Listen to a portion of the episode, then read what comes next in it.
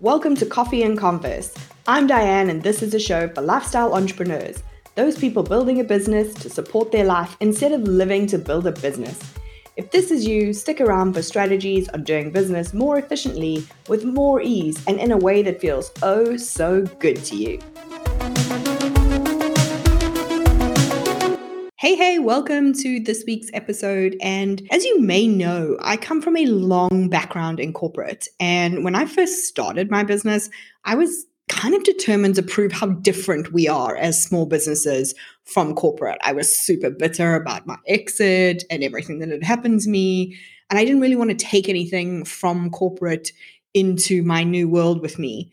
But the more time I spend working on my own small business with other people's small businesses, the more I realize that all business is fundamentally the same.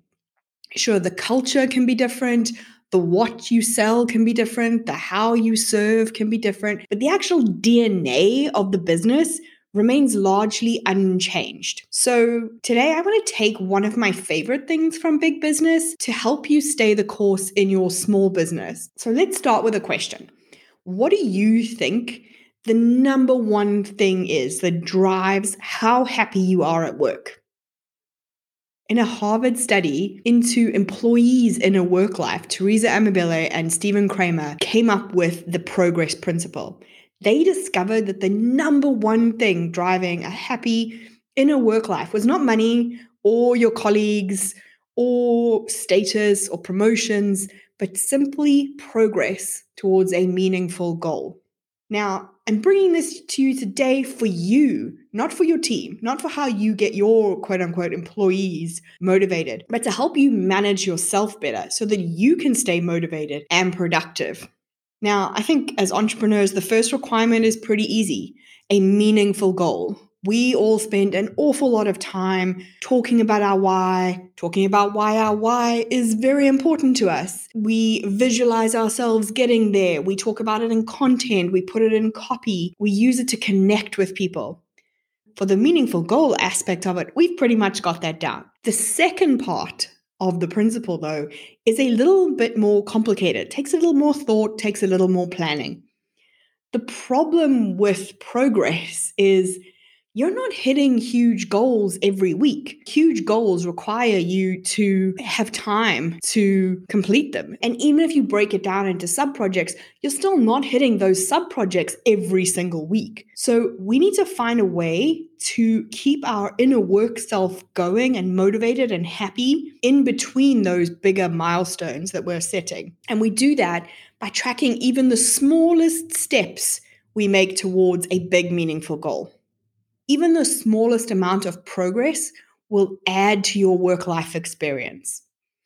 So, to systematize this, to make it a regular thing, I recommend that you take 30 minutes at the end of the week just to reflect on how that week went. And I'm going to give you five prompts you can use when you're thinking about your week. So, first of all, how did the week go? What went well? What felt a little off? And what went badly? Now, I know all the high vibe tribe out there are like, oh, we don't want to focus on the negative. I want you to think about the last part about what went badly, because in the same way, progress helps you feel happier. The progress principle study found that hassle had the exact opposite effect. So every time you are being pulled out of flow to deal with a firefight, every time you're being bugged with something small and meaningless, it is pulling you away from that motivation, away from that happy inner work life. So it's really important that you pay attention to it so that you can try and prevent it in the coming weeks. This is not a let's stick our heads in the sand and pretend it didn't happen kind of place. Number two, did I stick to my priorities?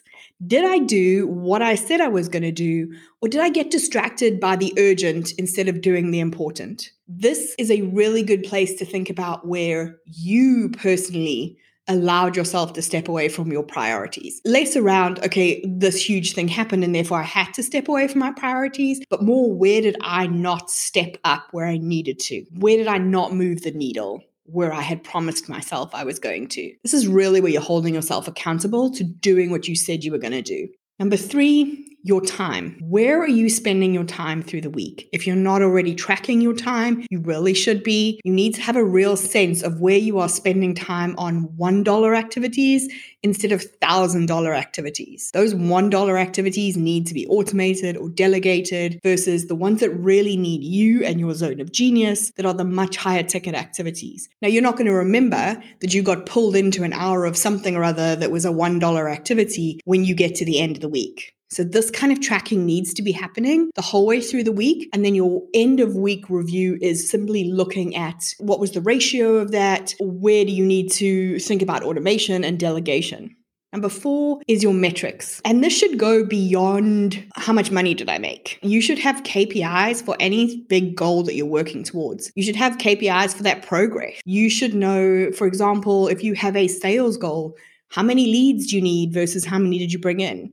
How many sales calls did you have versus how many did you need? How many did you close? What does that percentage look like versus last week versus your goal? Any kind of goal that you have set, KPIs are really going to help you map your progress. And finally, you should be thinking about next week. What's on deck? What needs doing? What's important next week? What are your priorities? And what will progress look like next week? For you to get to the end of the week and feel like, okay, I made good progress towards this meaningful goal.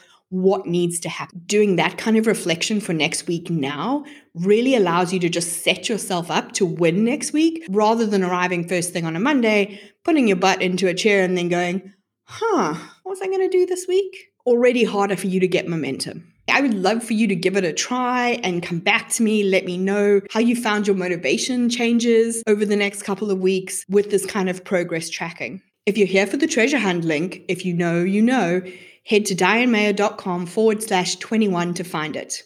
If you're listening and wondering what the treasure hunt is, you can still go to dianemayor.com forward slash 21 to find out more.